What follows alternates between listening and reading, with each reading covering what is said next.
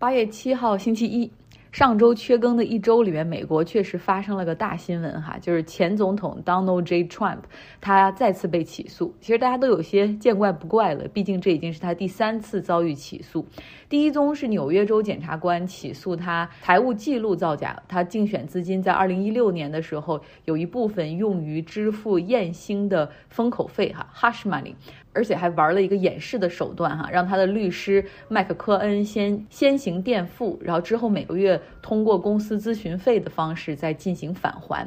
那第二宗呢，是他离开白宫之后拒绝交还极度高度机密的那些国家安全和情报信息。这些信息涉及到美国在海外驻兵的情况、武器的分布、情报网络，以及假如说对伊朗发动战争的话，将会有怎样的作战方案。那这些资料呢，在被他扣留期间就随便散落在海湖庄园的一些，比如厕所里啊，或者通道旁边的储藏间里面，也没有妥善的进行保管。那这是一桩联邦起诉，受理的法院是联邦在迈阿密的法院。第三宗，也就是最新出炉的这一宗，是联邦的特别检察官 Jack Smith 他领导调查的，是要看 Trump 在2020年总统大选之后，从否认选举结果到一月六号暴徒冲击国会山中，他是否存在违法的嫌疑。因为国会之前也进行了各种各样的听证，哈，有很多很多的证据。那现在呢，这个 Jack Smith 做出的决定是发起指控，有四项罪名，包括欺诈选民，就是明知道自己输了还拒绝承。承认，然后误导选民说存在选举舞弊。第二项罪名就是阻碍美国正常的政府程序，因为号召支持者前往国会山啊，阻止选举人团走那个程序性的认定，甚至还呼吁支持者要搞定麦克彭斯啊，让他来左右那个程序。第三个诉讼的罪状是企企图颠覆民主，剥削选民的合法选票的计票认证权利。那第四个罪状是阻止和企图阻止合法的这种政府程序。对于这个程序，其实我们现在已经很了解了哈，就是检察官他想发起诉讼，那法院会先秘密的举行一个 grand jury，一个大陪审团投票裁定哈是否可以就是听一个 one side story，听一方面所的的举证，看可不可以构成一个刑事起诉。然后投票通过之后，这个刑诉刑事起诉发起之后，就可以快速的开始法律程序哈。也就是说，这个法院要 indict 啊，这个 Trump。他需要到法院来进行拍照、采指纹，然后出庭，说是认罪还是不认罪。有了前两次在纽约和迈阿密的经验之后，Trump 这一次来到华盛顿 D.C. 的法庭可谓是驾轻就熟哈。八月三号的时候就来到这个指定的联邦法庭取指纹、签字，然后进入法庭里面庭审哈。啊的法官不知道为什么还迟到了十五分钟，然后最后 Trump 就非常坚定的说 Not guilty，不认罪哈，和前两个案件一模一样，他不需要。缴纳保释金也不会被限制履行，因因为他这个人比较 high profile，所以也不会有潜逃的这种可能性，然后也不会对社会造成实质性的威胁等等。那法院现在确定了，在八月二十八号会对他进行第一次的 pre-trial hearing，进行庭审前的一个预备听证会。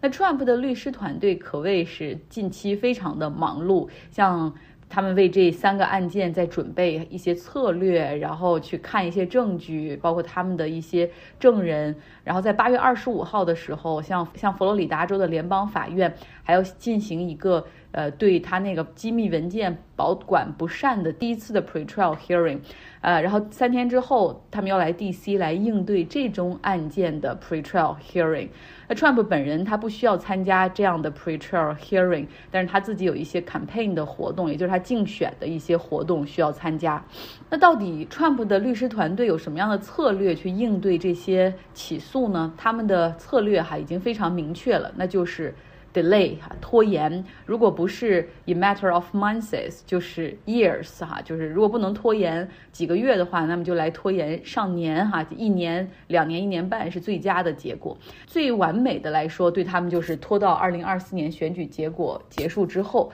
如果 Trump 获胜的话，他可以重返白宫，那么意味着他可以解雇现在的司法部长以及司法部里面的一些。关键的岗位哈，重新进行任命。那么很多联邦层面的指控换了人之后就可以直接的 dropped 放弃掉哈，这样的话这个案件自动就会 dissolve。否则如果他没有办法重返白宫的话，他和他的团队可能会面临着这种无休止的法律程序。一旦败诉的话，像现在这宗案件干预政府的正常程序、欺诈选民这些，如果被定罪，那么七十七岁的 Trump 恐怕就要在监狱里度过余生了。目前看来，Trump 还是很自信的哈，他毫不怀疑自己将赢得大选。他和他的支持者说：“One more indictment will send me to the White House。如果再给我来一个指控的话，我会赢得更多支持，我会重返白宫。”所以他不认为说这些指控会阻止他哈，会或者是让他身败名裂，这这是他最不 care 的事情。那目前在共和党的候选人之中呢，Trump 的支持率是百分之四十四，佛罗里达州的州长德桑蒂斯百分之二十哈，其他宣布竞选的那些人支持率只有个位数，这也包括前副总统麦克彭斯，他的支持率只有百分之三，所以好像 Trump 从共和党内的初选中获胜基本上是没有悬念的。那至于他能否击败拜登？《纽约时报》也做了一个民调，就是拜登现在的支持率是百分之四十三，Trump 的支持率是百分之四十一。尽管参与民调的超过百分之五十三的人认为 Trump 应该就是被定罪哈，然后但是还是支持率拜登不比他强多少。那说回到 Trump 律师团队希望采用的那个拖延战术，他们的确有一些牌可以打哈，比如说这个刑事起诉在美国最终是由陪审团来决定的哈。那选择陪审员的过程，这些助尔是怎么产生的？呃，他们就可以在这上面尽情的发挥。十二个陪审员理论上来说，就是必须是控辩双方都同意，然后认为这些陪审员是对本案或者是被告没有任何偏见、没有任何联系、没有利益冲突的。因为这个案件是在华盛顿 D.C. 来进行审理，陪审员又需要是华盛顿 D.C. 的居民。那华盛顿 D.C. 本来就是一个很小的城市，它的。居民百姓之中更多的是倾向于民主党，所以反 Trump 很多人都是反 Trump 的哈。那第二个呢，就是几乎所有华盛顿 D.C. 的居民，他们都感受到了在一月六号暴徒冲击国会山对城市的影响，因为道路封闭、宵禁、军警上街维持秩序。有很多人说，在一月六号之后那几天，华盛顿 D.C. 就像一个微型监狱哈。那第三呢，就是 D.C. 其实它是有很多政客哈，个众议院参议员家人他们都住在那儿。那这些人的政治倾向是非常明显的，肯定是需要被排除的。还有给他们工作的那些人，啊，那第四就是陪审员里面不能有律师，而华盛顿 D.C. 又是美国律师密度最高的城市，说每四十个人里面就有一个持证的律师，所以这个也要最后被 excluded。然后还有就是执法者，像 FBI 还有警员哈，他们都是不能够进入陪审员的，也需要被排除。所以之前像那个民兵武装组织 Proud Boys 骄傲男孩，他们是冲击国会山的主要领导力量之一。当检察官对他们的核心成员进行起诉的时候，法院陪审员的这种选择原计划是三天之内啊解决，结果最后搞了三周哈才选出来。那 Trump 的律师团队甚至还动议说，应该把这个案件放在一个更加中立的州来举行，比如说 West Virginia，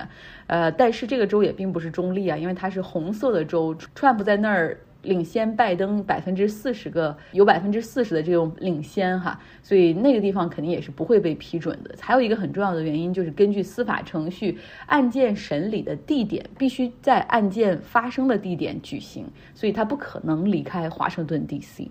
所以，anyway 哈，选择陪审员的这个过程，可能让 Trump 的团队可以想尽办法，呃，拖延哈，这是其中的一个点。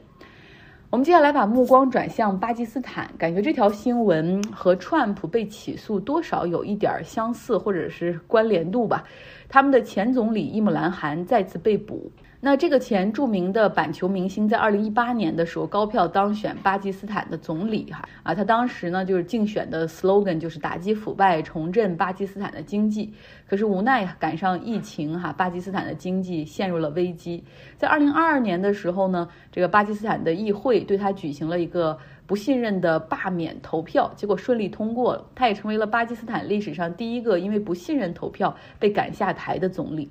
伊姆兰汗他没有打算安静的等待下一次的大选，他不断的哈从他下台的第一天开始就煽动他的支持者走上街头进行抗议。他和他的那个党派在多个城市举行各种各样的集会，呃，他们呼吁提前举行大选。然后他甚至还因为涉嫌煽动骚乱遭到过政府的警告。那今年五月份，他第一次被逮捕。控方认为说，他自己创办的一个非营利组织，本来应该是志在啊促进医疗、教育、扶贫，结果成为了他个人的一个赚钱机器。遭到逮捕之后呢，他的大量的支持者走向街头进行抗议，尤其是前往军队的所在地进行抗议。最后呢，巴基斯坦最高法院出来宣布，哈，这一次的。逮捕是非法拘禁，因为证据不足，也不符合程序。可是，在两天之前，巴基斯坦警方再次逮捕了他们的前总理伊姆兰汗。这一次的原因是他私自售卖 state gifts。